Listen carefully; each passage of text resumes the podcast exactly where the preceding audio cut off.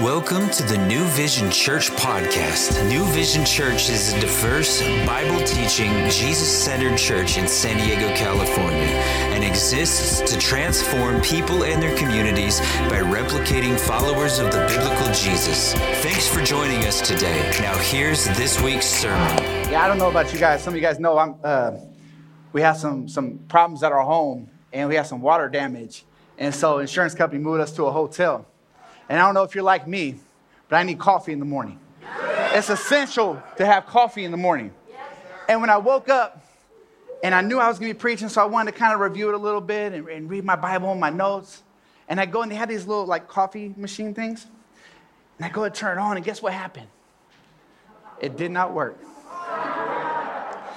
Thank God for brothers in Christ like Pastor Rob, who went to Starbucks for me and got me some coffee so I'd be caffeinated. Amen, amen, amen. So, for a lot of you guys know, we've been going through this series called Freedom.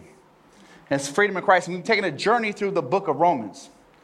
And Romans is one of Paul's epistles to the churches in Rome. And what I really love about this is that even though Paul planted many churches, he did not plant this one. Matter of fact, what happened was he was in a place called Corinth and he was preaching in a church.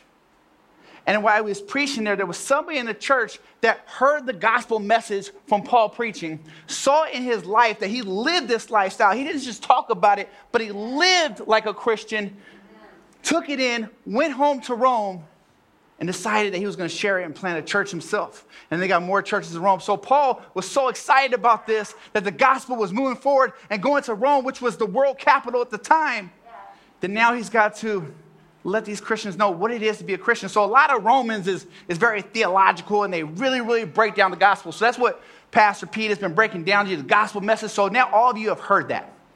All of you have been coming, you've heard this gospel message. So now if you have chosen to accept the gospel, accept that Jesus Christ as your personal Lord and Savior, today we're going to talk about what it is to be a Christian, the marks of a Christian. Now, if I were to ask you, matter of fact, anybody in this room, if I were to ask you, are you a Christian?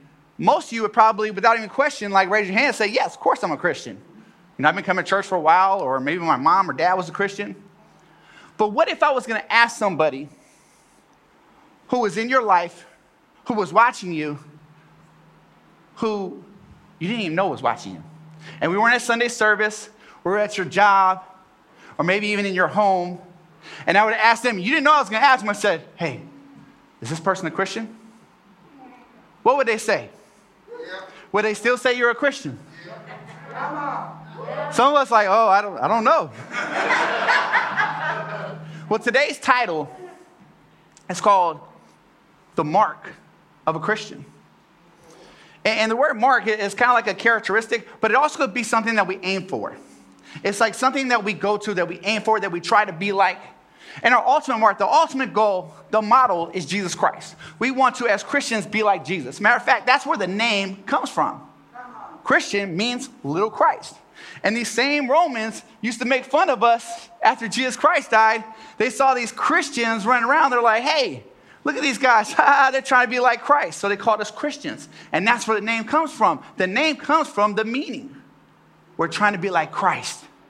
So if you are not trying to be like Christ, might be hard to call yourself a Christian. Warning, this might touch a couple people, rub the wrong way. So, what Paul is going to show us is some marks of a Christian.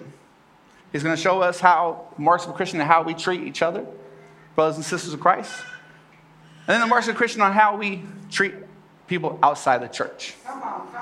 So either we're going to be a real Christian and we're going to do what God says, or we can come to Sunday,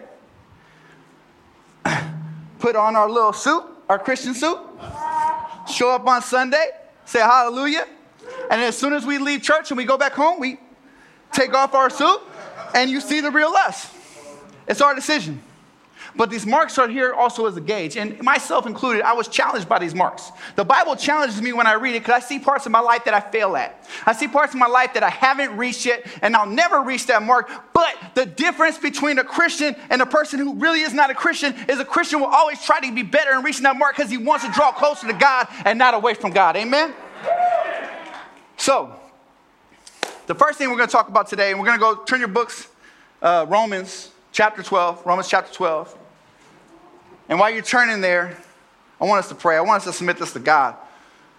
Dear Father God, I, just I pray today that you that you bless this, that, that, that you open up hearts and ears, Father God. Speak through me, move me out the way, speak through me, Father God. Lord, there's some people in this room who might not have accepted you yet, who, who might not have made you their personal Lord and Savior. I pray that they see this and they want more of you, Lord, and they want to do that today. And there's some people in here who might have been just going to church for maybe years, but just fully haven't submitted. And I pray they do that today. And then there's people who are just trying to get better, and I pray this encourages them and they can see parts that they need to work on and work on those parts and see parts that they're doing good and, and we even work on those too. We thank you, Lord, for what you're about to do today. In Jesus' name, we all said, Amen. Amen. So we're going to go to uh, Romans chapter 12, starting with verse 9. Romans chapter 12, verse 9. When you get there, say amen, please. Amen. All right.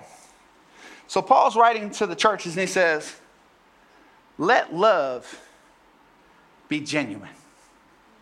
Let love be genuine. That's how he starts it off. You see, genuine love is not something that's reduced to sentimentalism or, or, or manipulation. It's not something that's fake or, or hypocritical which sounds easy enough, but most of us through our life, we have learned how to pretend to love others. Maybe we didn't want to hurt their feelings, or maybe we would pretend to take interest in them so we could find a way to get something that we wanted. There's things that we have done that might not have been genuine. We put our suit on for a minute. And even some of us even got skilled over time of pretending to be compassionate when we hear other people's needs. I know some of you guys are like, oh, not me. But sometimes when somebody says, hey, man, this just happened in my life and I don't know what to do, but it, part of us is like, oh, man, this, I'm going to pray for you. But deep down, some of us are like, well, if it doesn't have anything to do with my life or my household, I really don't care. But as a Christian, the genuine love is the sincere love. And it's beyond politeness or pretense. And it's a love that Paul had to stop everything he was doing to talk about. Because the first and one of the most important marks of being a Christian, and that's love. But it's a love that takes action. It's a love that's sincere, something that you mean. You know, I had a discussion with a friend of mine because we were talking about love, and I said love was the action, and he told me, no, no, no, love is a noun.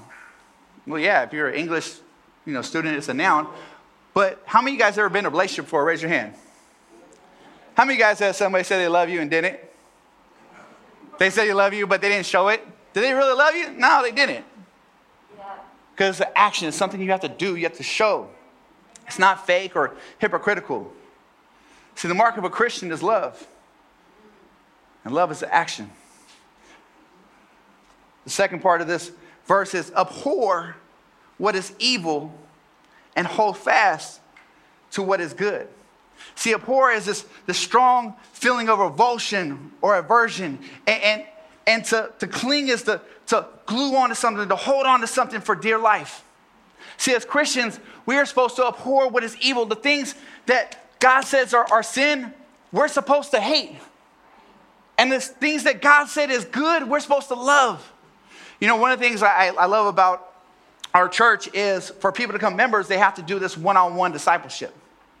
And the one on one discipleship is really awesome because it teaches you what it is to be a disciple, it teaches you what it is to be a Christian, the core stuff. I mean, how are we supposed to say we believe in something that we don't know anything about? And so it teaches that. And what I love is the second part of this discipleship process. And there's a part in there where it talks about sin. And what God says is sin versus our feelings and our emotions. And there's some things that the Bible says sin, but our emotions, our feelings Our culture might say, no, no, no, no. Skip that part. Let's talk about God as love and let's do this, but skip this part right here because we don't want to we don't want to tackle that.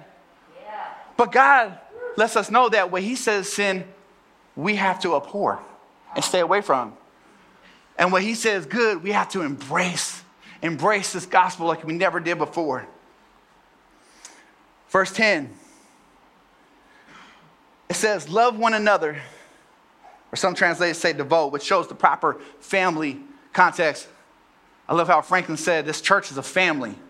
And we are brothers and sisters. It's not just by word. When we say we love you, we don't just say it. It's not just by word, but we mean it with all of our heart. And you are welcome here. Love one another with brotherly affection. Outdo one another in showing honor.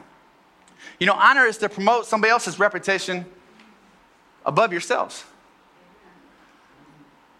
You know, we usually do honor in a couple ways. One way is sometimes we honor people with ulterior motives. You guys ever had a boss before? You really pumped him up or her up, right? Great job. Uh, that is amazing. Like, I've never seen nobody do it as good as you do it, right? Or maybe they, they, they crack a joke and you're like, ha, ha, ha, ha. you know it wasn't funny. But we do that with, with other people, employees. Even if somebody's wealthy, sometimes maybe we've done that before. We, we treated somebody a little better. We show partialism. But then there's the second type to honor someone because of who they are, because they were created in God's image. And each person that was created in God's image has their own uniqueness about them. They have things that God has blessed them and made them unique, different from everybody else. Side note, don't ever try to be like somebody else. God created you to be different. And, and, and, those uniqueness, we're supposed to honor those things. You know, the outdo part. This is so powerful right here. It made me stop for a second. You know what the number one cause of divorce is? Number one cause, and some of you guys are going to name, you know, finances, uh, uh, sex, you're going to communication. The number one cause of divorce is that one person in the relationship, if not both people in the relationship, say this. What about me? He doesn't treat me like this. He's supposed to do this. She doesn't do this. You know, if people, instead of thinking about the, themselves and thought about the other person, they always try to outserve each other, outdo each other. By, the way, that's a good competition to have if both people were stop thinking about itself and always trying to love each other more, I don't think there would ever be divorce. I don't think there would ever be, this works for, for any relationship, for friendships. If, if friendships try to outserve each other, they try to outlove each other, you'll never be upset, you'll never be unhappy. But we get selfish. But this is not the mark of a Christian to be selfish. It's to be selfless. And to pour out our hearts, to honor others above ourselves. Verse 11 do not be slothful in zeal, but be fervent in spirit. Serve the Lord. You know, one of the marks of the Christian is when you give your life to Jesus Christ, the Holy Spirit comes and lives inside you. And there's a change that happens. Something different is about you. All of a sudden, you get this, this zeal, this passion, and you want to serve, you want to give back because you know what God has done for your life, and now you want to share that with others. Part of that is serving. If you're not serving in a ministry right now, Ask yourself why. And then after you ask yourself why, because we might, you know, try to rationalize with our own heads, ask God, God, why am I not serving you right now? Why am I not serving in the ministry right now? And see what he says. Because when we truly are grateful for what he has done for us, we want to show it not just by our words in worship, but by our actions in service. Verse 12 Rejoice in hope, be patient in tribulation, and be constant in prayer. Hey, look, every day is not going to be a great day. There's going to be times where things are rough, things are tough, But you got to rejoice in the hope because this is temporary and we know our security. We know what is eternal. So we have to have hope in Jesus Christ. We have to be patient when things are hard, knowing that it's going to be a better day. And as Christians, our mark is that we have to stay in prayer because it's not us that is moving, but it must be God that is doing everything in our life. Just like Franklin said, man, I could do a whole sermon off what Franklin said today. God was using him. It was so powerful what he was saying. And I was sitting there, I was resonating, and I was in tears on my knees over there because the mark of a Christian is having the Holy Spirit yeah. guiding you and leading you. And sometimes you just got to say, God, I give it to you. Amen. Verse 13 says, contribute to the needs of saints and seek to show hospitality. The word contribute in the Greek is, is koineo, and, and it's very similar to uh, koinonia, which is fellowship. And I, I, think one of the two core things that, that Paul really wanted to stress was for us as a church, as a believer, we should fellowship together and we should share with one another. And that should be a given. We should always be doing that. But I, I, I saw this part and I almost missed it. I really almost missed it. He said, contribute to the needs of the saints. The saints is us church, and seek to show hospitality. The word seek. It means you're actually looking for somebody to bless. You're looking for somebody to share something with. You're not just waiting for something to come to you yeah. so you can pray about it. But you're looking, who can I share something with? Who can I give something to today? Who can I help out today? Let me wake up. Matter of fact, if we woke up in the morning and we started praying and we were like, Dear God, show me who I can bless today. Show me, I'm seeking. Show me who I can help out today. Instead of, Dear God, can you please bless me today? Can you please bless when I go here and do that? It's a big difference in mentality that I want us to encourage to receive this. You know, hospitality back then was, was a lot more than just social entertaining. You know, in the Jewish culture, hospitality was taking visitors who were coming from out of town at no charge. And even the early church, they really appreciated this because people would come and they wouldn't have money for housing or lodging. And so you were giving your brother a place to stay when they needed. It. Believers help support each other.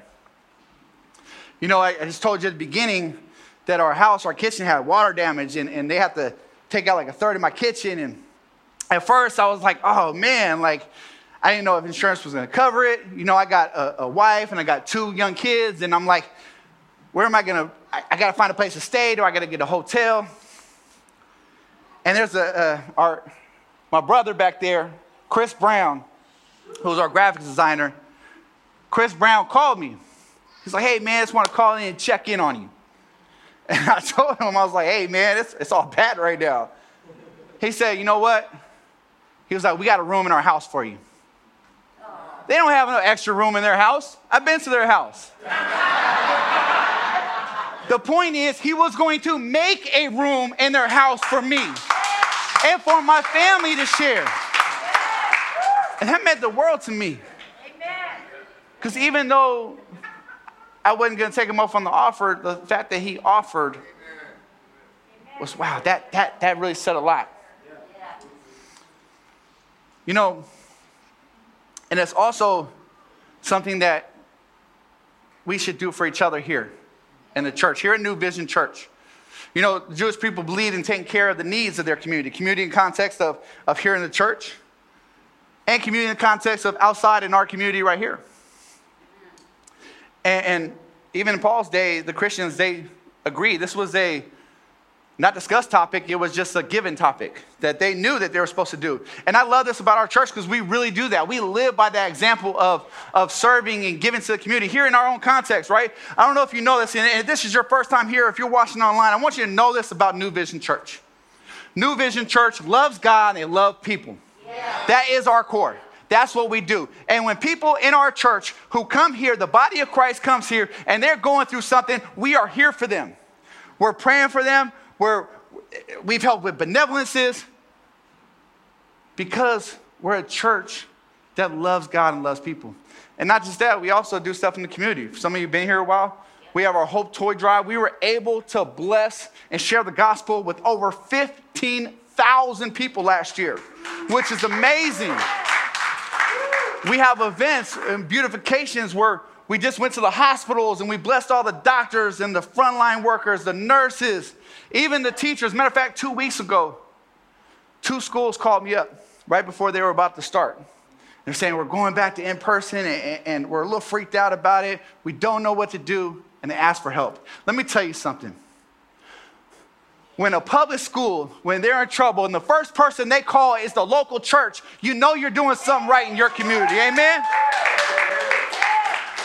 Because the mark of the Christian is love, and love is an action. So now Paul's going to go from number two, being a Christian to the local church It requires us to love the, the local church and the people in it. To being a Christian requires us to love an unbeliever as well. We don't have to agree with them, but we are called to love them. Verse 14 Bless those who persecute you, bless and do not curse them. The word bless means to call upon God to show his kindness, how he would treat somebody. Sometimes that's hard to do. We forget that Jesus Christ died on the cross for everybody, not just us. And when we look at someone and we're mad at them or they're persecuting us, our first instinct is to do the opposite. We want to get back, we want to defend ourselves. But it's saying, bless them. Why was Paul asking Christians to bless persecutors? It might have been that Paul was a persecutor himself and he got saved. You'd be surprised in your life who you showing a little kindness to, God can do and touch their heart and have them transform and have them out here preaching on this stage to you.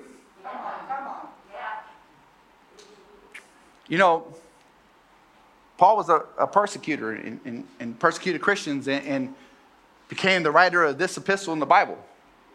Peter was a fisherman who ended up being a fisher of men. God created the earth and everything in it in only six days. You can't tell me he can't change our heart in one. Sometimes I think us Christians, we forget about transformation. Like we don't believe in it. We don't believe that God can change somebody. I don't think they believe that Pastor Rob, when he was getting high at the park, they probably gave up on him and counted him out and said, No, no, there's no hope in him that he would be a pastor here one day at New Vision Church. I don't believe Carmelo, while Carmelo was dodging cases and, and going in and out, that he would be helping youth transform their lives for Christ and impacting the community in tremendous ways. But God can do anything. But sometimes He wants us to show them that kindness and that love. Yeah. Christian fellowship is, is more than just a pat on the back or a handshake or a hello in the morning. Verse 15 says, Live in harmony with one or excuse me, rejoice with those who rejoice, weep with those who weep. When times are going hard, we need to be there for one another. Yeah. And when things are good, we should be the first one to congratulate each other. Candy, Candy just got a brand new job. And we were there this morning. Awesome. That's, oh man, congratulations. Matter of fact, let's congratulate her for all her hard work. Being a Christian, it's not just a hello in the morning, but there has to be an emotional tie with one another. We have to share with each other's burdens, but also with each other's blessings. And this is different from the teaching in the, in the Greek and this is also different from the teachings that we learn from the world today. But God didn't call us to follow that teaching, He called us to follow the teaching right here. And so, as a Christian, this is how we're supposed to do. Number 16, live in harmony or peace with one another. Do not be haughty or hum, or, or do not be haughty or word is translated as proud, but associate with the lowly the humble, and never be wise in your own sight. we have to be in peace with each other, even with people we don't agree with. But also, we have to reject the, the thought that comes in us that we are superior or better than other people. Sometimes, as Christians, especially if we've been Christian for a long time, we see people who think we have this tendency to think that we can be better than them. But we forget where we came from. And we forget how bad we were and how awful our life was and how much we needed Christ when we were in tears with boogers coming out of our nose, praising Him and thanking Him. Verse 17 Repay no one evil for evil. I don't know if you guys ever tried that. Anybody ever tried that before? Like getting revenge on somebody? How does that work out for us? It just, it, it's like it's like taking a fire and taking like a whole bunch of gasoline. It's like, whoosh. And, and, yeah, and it just it just goes and goes, and it just makes it worse and worse. But he says, repay no one evil for evil, but give thought to do what is honorable in the sight of all. If possible, listen to this. If possible, so far as it depends on you, so far as it depends on who? Live peaceably with all. So, what is Paul saying? That sometimes it's possible for a Christian not to get along with someone else? I would love to say no. But yes, it is. Because sometimes, no matter how hard you try to be nice to someone, they're just not ready to receive it yet. But unfortunately, unfortunately, even though the context, Paul is not even thinking about Christians doing this to Christians. This is the context to an unbeliever. But unfortunately, that happens in the church too. That happens with believers. And I ask myself why. I think some people just, we haven't got mature enough yet in our walk. No matter how many years we've been going to church, we just, we just haven't got there yet. We, there's some issues we haven't worked on. We haven't tackled them because we're trying to avoid that area of our lives. We only give Jesus part of it, but this, I, I don't want to deal with that. And, and, then when it comes, the root comes to surface.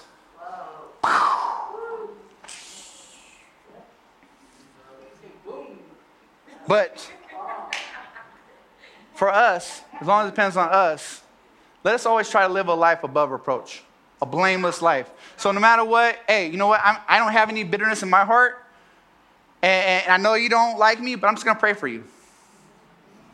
And that's all I can do right now until you're ready. Verse 19. Beloved, and this is a, a term of endearment, never avenge yourselves, but leave it to the wrath of God. For it is written, Vengeance is mine and I will repay, says the Lord. And he's quoting from Deuteronomy 32 35. And he's letting them know God's got this. Don't worry about it. Instead of causing yourself all the, the pain and the torture, and even for this, for this culture, what, what Paul's listeners, there was so many lawsuits back then, it was hard for them to hear this. Matter of fact, for some of us, when God tells us, hey, let me fight your battle for you, and somebody just did you wrong, it's hard for us to receive that. We get so mad and full of emotion and rage that we just want to get back at the person. But God's saying, no. We got to be careful. We got to be careful trying to, to, to fight God's battles for Him. Because sometimes we just get in the way. You know, these verses are at the core of Christianity but some of them are the hardest to do. And the practice is always harder than the principle. And I'm not saying we're reading these things, these marks of Christianity, I'm, I'm not saying I've arrived there yet. There's things I'm working on, but as I was reading this, and this is what I encourage you if, if there's a spot that you're doing good at, great. That's cool. There was stuff that I was doing great, but there was a couple things that I got to work on a little bit. And so I wrote those down.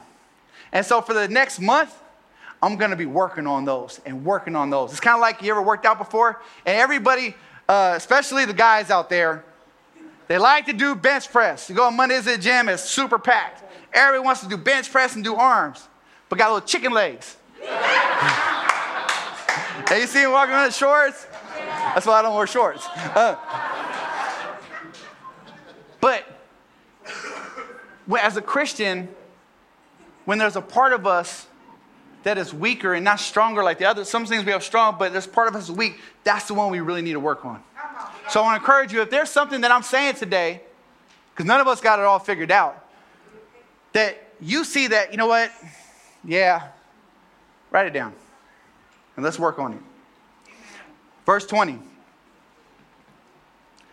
To the contrary, I don't know why I love that word, it's weird. If your enemy is hungry, he's giving us an alternative to do instead of just fighting your own battles. He said, If your enemy is hungry, feed him. If he is thirsty, give him something to drink. I don't know if you ever read the Sermon on the Mount or, or, or the Gospel of Matthew, you're going to see a lot of parallels that Jesus is teaching here. This was common for people to quote teachers and, and rabbis, but he's actually quoting God. And so he says, if your enemy is hungry, feed him. If he is thirsty, give him something to drink. For by doing so, you will heap burning coals on his head. You know, it's kind of crazy. The Egyptians, they used to carry a pan of burning coals, and they would have to walk around with this burning coals on their head as a sign to show public repentance to everyone. And so when, when people, when I first read this a long time ago, I was like, what does that mean, burning coals? Well, most scholars say it's shaming them. By, by, by showing kindness for evil, it's shaming them. And then other scholars will say, well, by doing good when people are doing evil, God will fight your battles. I personally think it's a little bit of both. I think when we when we bless other people who are persecuting us, when we, when we help other people and be kind to people who are mean to us, when we kill them with kindness, it starts wearing them down. Then somebody might do something really bad to you, and then like you just bless them with a Starbucks. what? Why did you do that? I've been treating them so mean. All of a sudden, their walls start going down, and they get brought down, and so maybe they repent and say, I'm sorry. But I think the other side too, if, if you do that and we're blameless and we show them kindness and they don't repent and they still treat you mean, well then God, hey God, you got this. This is how he fights our battles. I'm serious. So we have to try to do that, and that's hard. Some people, we have people in our life who are really mean to us, who judge us, they talk behind our back, they say things to us that are hurtful. And the last thing you want to do is say something nice to them. I'm being real, it's hard. Some of us, that might be the thing you got to write down. But it's a mark of a Christian to show forgiveness when people hurt us. Because we have to remember when we hurt God by doing sin and, and transgressing against Him, he still forgave us. He forgave me.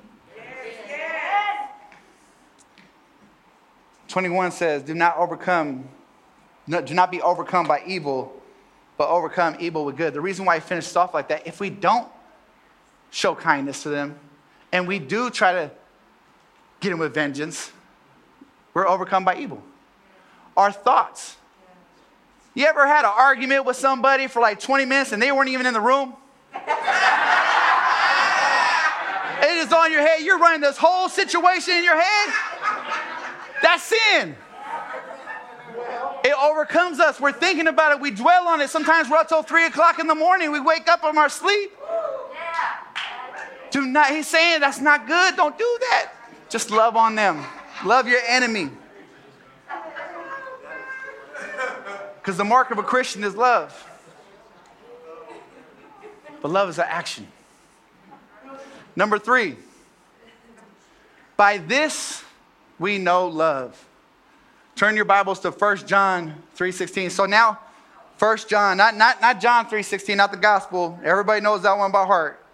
Yeah. Everybody loves that one, but this one I want us to apply. 1 John 3.16 is towards the back of your book, back of your Bible. And so, first, Paul, he shows us the marks of a Christian when we are dealing with the church, with our brothers and sisters in Christ, how we're supposed to treat them. And then he goes on, okay, that's for the church. Now, this is how I want you to treat the unbelievers. Because these are the people we have to love too, because they don't know what Christianity is about. And if you don't teach somebody about Christianity, how are they ever gonna know? We can't expect somebody to act some way if they've never been taught that way.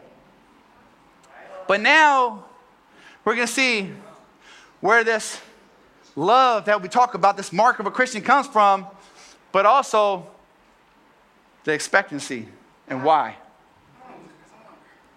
Number three in your notes. Or excuse me, 116. Uh, by this, everybody say by this. By this. By saying by this, he's talking about this right here. So pay attention. We know love. By this, we know love. And now he's going to explain what by this is. That he, being Jesus, laid down his life for us and we, in response to that, we ought to lay down our lives for our brothers. Yeah. You see, Jesus' path to the cross is not only the source of all forgiveness of sins, but it's also the measuring stick that we gauge our own love with fellow believers. It was a sacrificial love. Let me, I want to get something straight. I want you guys to know this, okay? Jesus was not martyred, which means he was killed for his faith. Come on, come on. Jesus did this by his own choice. Jesus, at any time when they were beating him, pulling his beard, sticking him, putting thorns on him, nailing his hands to the cross, he could have called down thousands of angels to come rescue him at that point. But he chose not to, even when he was tired, even when he was beaten up, even when he couldn't carry the cross, and he's holding it and he's coming, and he might have, because he was 100% God and 100% man, he could have wanted to say, I don't know if I want to do this, but then all of a sudden he thought about Ryan. And he thought about Ryan's sin and said, No, if I don't finish this, then Ryan has to pay for the sin. And like Pastor Nate said, heaven would be empty if Christ didn't die on the cross. So now I got to do this so I can spend life with my family. Let me not just talk about love, let me show it and lead it by example. Because by this, we know love. And even when he was hurt, and they nailed his other hand and then his feet. And by the way, crucifixion is, is one of the most horrific, if not the most horrific, killings that you could do to somebody, and it's, it's, it's death by persecution, but your heart explodes. So, in a sense, Jesus died of a broken heart. Come on, come on. And, and just when he wanted, just when he could have just gave up, he thought about Franklin. He thought about you. He thought about me. And he said, No, I love them and I got to do this.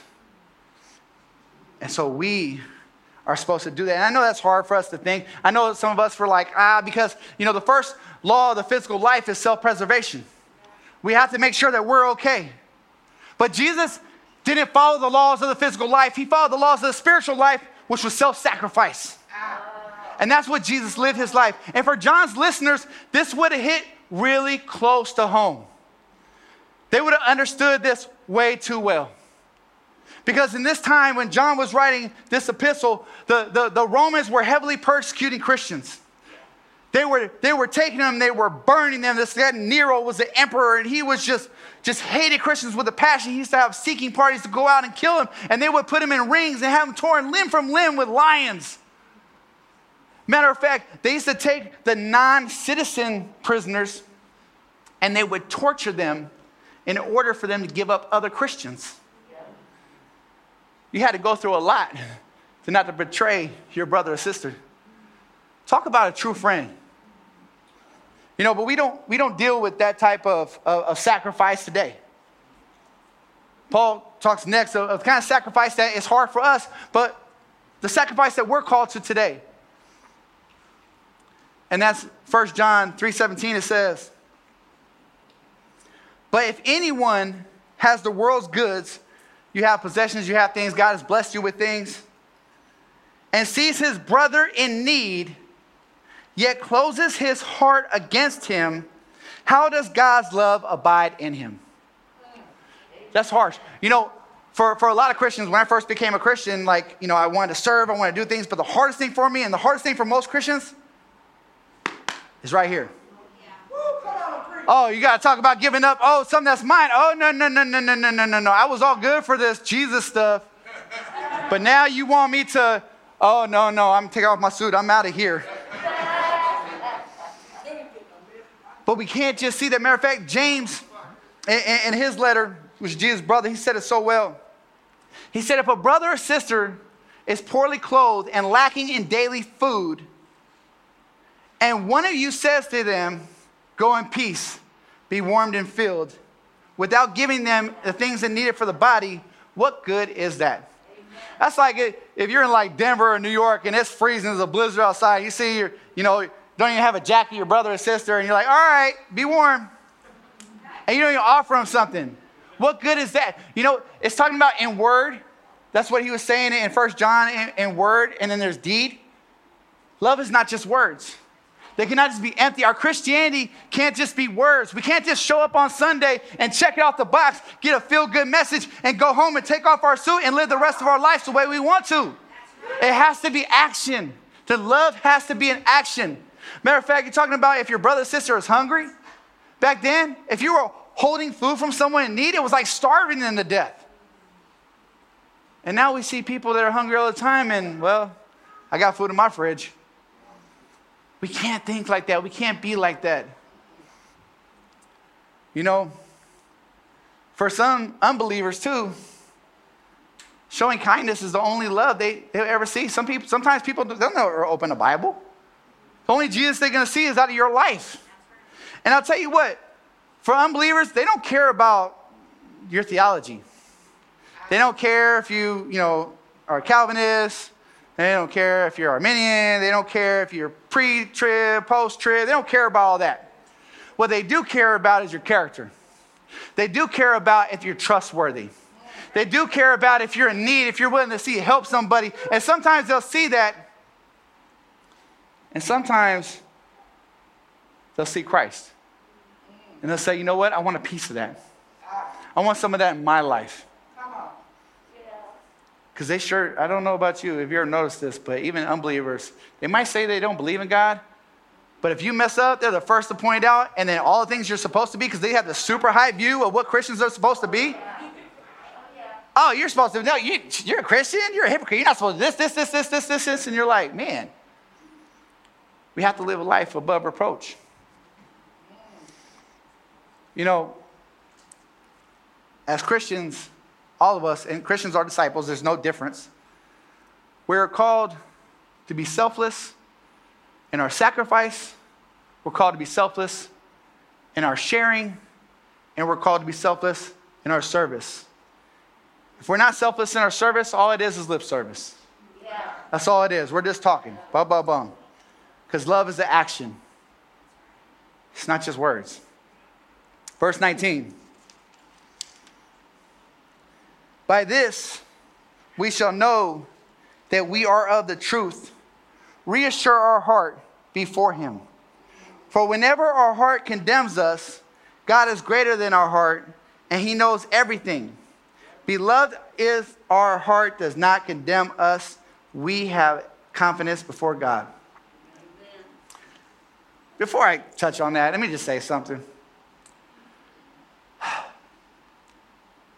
You know, so many times when you're trying to reach to somebody, maybe you guys have, have experienced this, when, when you have somebody you love and you care about them, you, you try to you see them not living right, you want them to come to Jesus, and you, you talk to them about that. And, and you hear this, I don't know if you guys ever heard this before. Oh, I'm good, I'm good. Man, God, God knows my heart. And that's the problem. God does know our heart. And He knows that it's wicked. But that's not for the person that's actually trying. See, I'm going to show you a difference here. That's for the person who is not really trying to get better as Christianity. He's just perfect and does what he wants to do. He really doesn't care what Christ wants him to do.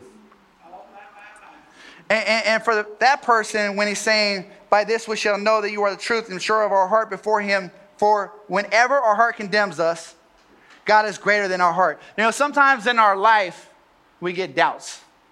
Maybe I'm not doing good enough, or maybe I'm not trying hard enough. And, and sometimes the enemy will have a field day with that. Yeah. But you see, when we, we have our identities in Christ, and we have salvation, we have this assurance that comes with it that no matter what the enemy tries to put in our head, no matter what other people say, no matter what we say, God truly does know our heart. Oh, and he knows we're trying. And even though I don't have all this stuff that we preach today figured out, he knows that I'm actively trying. You know, I want to show you an example. I want you to know the difference. You know, I remember when I was in high school, I played basketball. And I remember we were in a game, and they gave me, you know, opportunity, I got fouled. So you go to the free throw line. And I went to shoot the shot. And I had this mark. I had this thing that I was aiming for. It was this basket. And, and it would have put us in a good position, right? I mean, I, and I, I wanted everybody's watching in the crowd. I was like, ah. And I had this mark, this thing I was aiming for. And guess what? I airballed. That was embarrassing too. I don't know if you ever heard a crowd go, airball. I missed the mark. And I could have just said, I know I failed. I quit this. I'm not doing this no more. But you know what I did? I said, no, no, I gotta get better at this. This is a weak spot in my life. The very next day, I went to the gym in Mid City and I shot 100 free throws. And I was making sure that I was trying to make it and I was taking my time because I knew I had to work on the area of my life.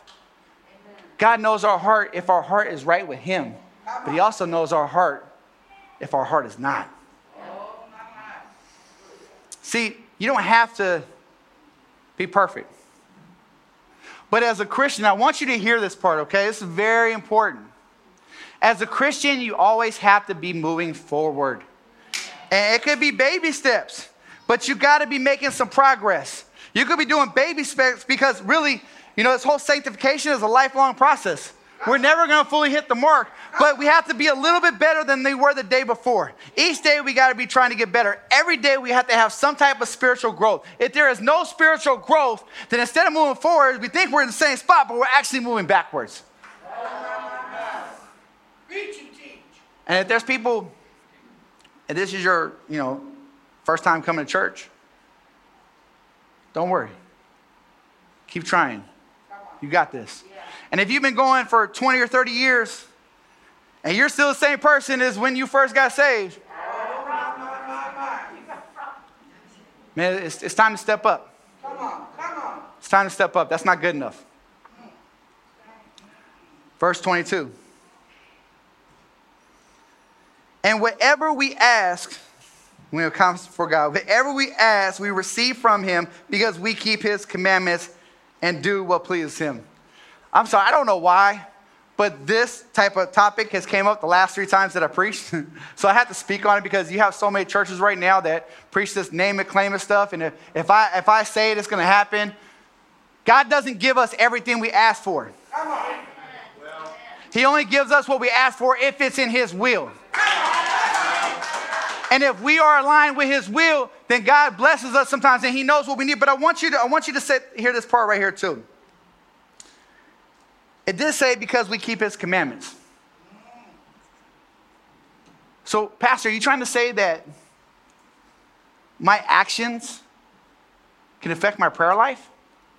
yeah. Yes. Matter of fact, there's other parts in the Bible where it says if you don't forgive other people, it will affect your prayers. Woo! And Peter, it says, Amen. husbands, listen up. It says, how you treat your wife will affect your prayer life.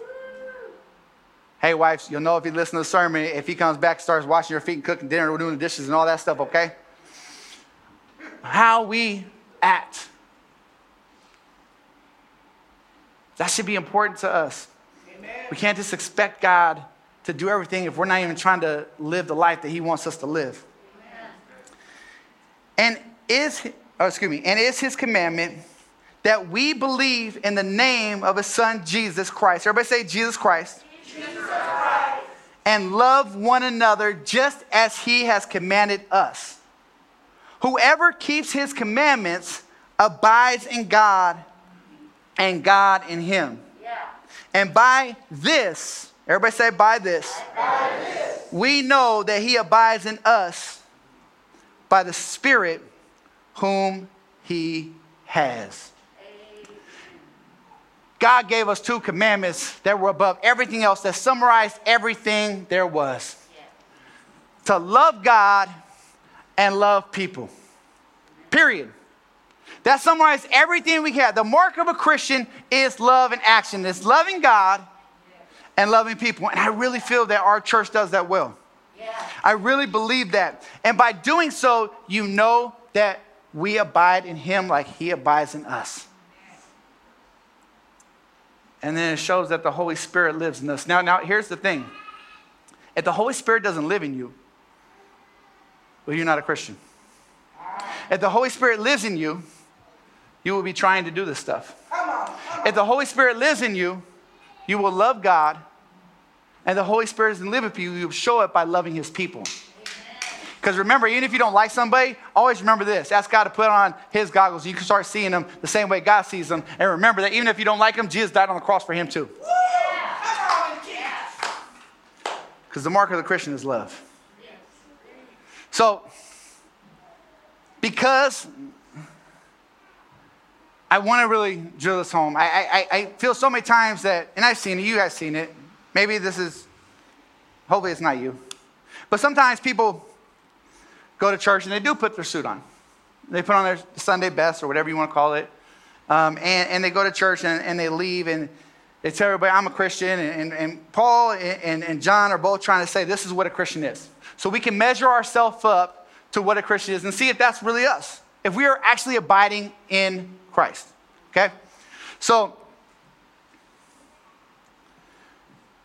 does everybody see this banana? You see it's a banana, right? Banana comes from an orange tree. I mean, from a, from a banana tree. But what if I was to tell you that this banana wasn't really a banana? That this banana was actually an orange? What would you say? You're like, it's not an orange, it's a banana. Well, how do you know? Because you can see it. The mark of a Christian, how do you know somebody's a Christian? You will see it in their lives. People can say what they want. They can say they're a Christian, but if they're not a Christian, you're going to see it. It'll be evidence. You know, I really want to encourage us today to, to before, don't just leave today and be like, great sermon or nothing like that. Really think about this, read this later, and kind of go over it between yourself, just you and God, and pray and ask God, God, which one of these? Now, which one do you think you need to work on? Because, like I said, we can rationalize that out sometimes. Say, I'm not that bad at that. God, which one of these do you think I need to work on today? And write them down and really pray on them and, and, and see, especially like when we're dealing with family members. I, I, I don't like when churches are divided. And so many churches in, in, in today around the globe are divided. I don't like when, when, when churches are afraid to, to go share the gospel with the lost because they don't want to mix with unbelievers. And then we always got to remember, and this is the hard part, sometimes we forget why we do this in the first place. Why Jesus Christ died for you and me in the first place. So, I would like to invite you today. If you never accepted Jesus Christ as your personal Lord and Savior, after service, when we do prayer time, I, I give you an opportunity to come up and you can accept Him today. And if you're the person who maybe just been coming to church on Sundays, you're not really committed to a church, you're not serving nowhere, you're not in a life group, you're not really kind of just checking out the box and be honest with ourselves.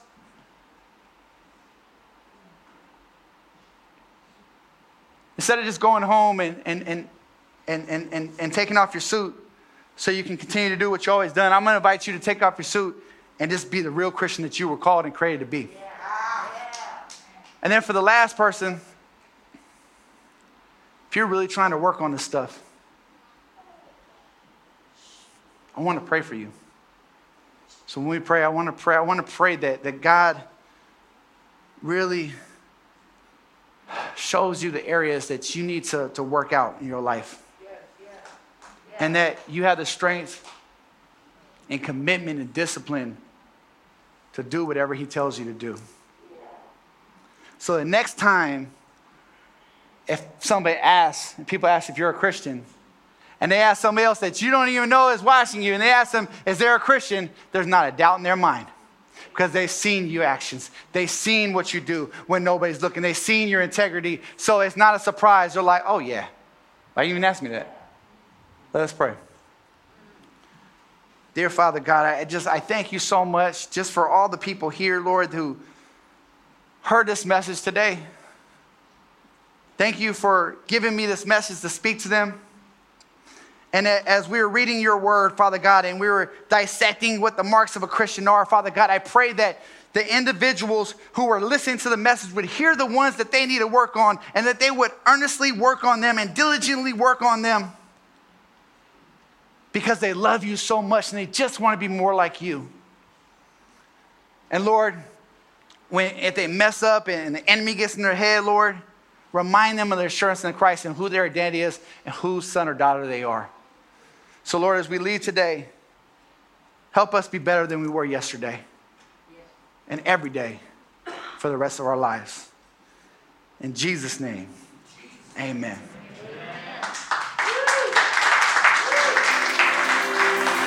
Thanks again for joining us.